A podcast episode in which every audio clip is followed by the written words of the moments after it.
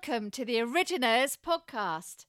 In Oprah Winfrey's time interviewing over 37,000 people on her famous show, from Barack Obama to Beyonce to regular people with fascinating stories, she said there was one question her guests asked her most often.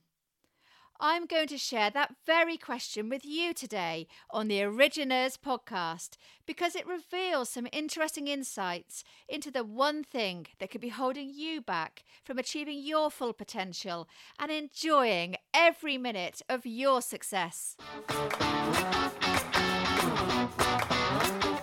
Origineurs are driven by their ideas, their passion, and their desire to make things happen. They are made for something special. What makes them unique is their blend of experiences, skills, personality, and values. This means no one else thinks, speaks, and does things exactly like them. This originality gives them their greatest opportunity to stand out, make an impact, and succeed with their ambitions. When you are an originator, your voice makes the future.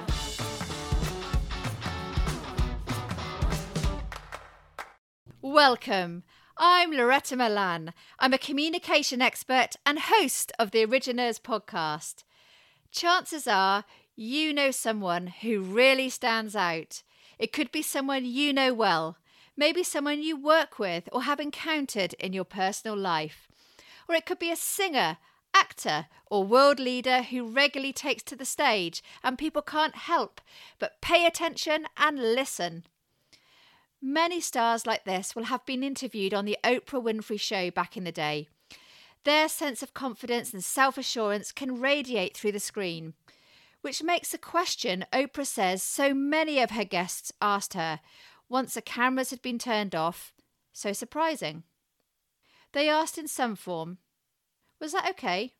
Now, this may seem such a simple question, but it's very revealing and humbling. It didn't matter how seemingly important or famous a person was. It didn't matter how many fans they had, or how many newspapers wrote about them, or how many people talked about them. They still needed reassurance that they were good enough.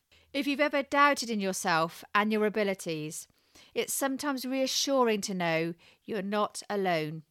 But true validation can never come from outside, it always has to come from within. Because although feedback can be useful, you need an internal compass to measure it against. That's because people's opinions can vary. So you need some way of deciding for yourself whether you are indeed okay. Oprah was so fascinated by how many people were asking if they'd done okay that she said she began to track it. In doing this, she discovered that people weren't just trying to find out whether they were good enough. They were really asking, Did you hear me? And did what I say mean something to you? This tells us something important. Whenever we're communicating, whether it's a conversation over coffee with a close friend or a speech being delivered to a room full of people at a conference, we want to be seen and we want to be heard. It's not enough just to speak, we need connection and we need to create meaning. When it comes to growing your influence and impact, it's inevitable that you'll need to get more visible. You'll need to step out of your comfort zone and reach to new people in new settings and new locations. You may find yourself talking to bigger groups about bigger topics and bigger challenges. Every time you step it up, it's easier for doubt to creep in. It's easier to start questioning yourself, to think you're not good enough. You may even feel like an imposter, like any minute people will find out that you don't really know what you're talking about, that you don't really belong here. The reason we can doubt ourselves in a way that we would never doubt anyone else is because we have too much information. We know every detail about every strength, weakness, and flaw within us. Whereas when we see other people, all we see is the glossy exterior and maybe the odd crack from time to time if they let us see it. so we're not comparing ourselves fairly at all. And think about that inner critic, that one that natters away inside your head, sometimes at the most crucial moments. Would you let it talk to your friends and colleagues the way you let it talk to yourself? That inner critic can be so harsh that in some workplaces it would be up for disciplinary or even given the sack for some of the things it says. So put it in its place.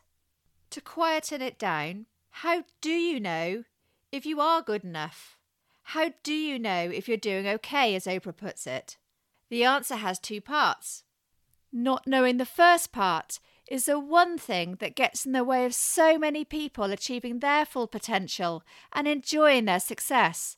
This part is believing that you are already enough, you already matter, not because of anything you have or will achieve, but because of who you are. Truly appreciating yourself in all your wonderful uniqueness is so important. This doesn't mean there's not space to continually learn and grow, but that you are here for a reason and that you deserve success. The second part to the answer relates to whether your impact is good enough. That then depends on your goals. To answer that, you need to ask yourself what success looks like for you and how you're doing in terms of your ambitions. You might want to think about whether you have the influence you need are you being seen and heard? And are you creating meaning? Do you feel you are succeeding in the way you intend? There are three levels you need to be having an impact to truly get that feeling you are making progress with your ambitions. Firstly, are you creating connection? When you talk to people, are you getting their attention? When you tell them your story, what it is you do, the difference you make, the results you create, the products you make, the services you deliver, whatever it is. Are they listening? Does what you're saying seem to resonate? Can they relate? Secondly, are people eager to engage with you? It's not enough to be one way in your communication if you want to build relationships with people. To have true influence, you have to start a conversation, and that is a two way thing. Are you opening up a discussion?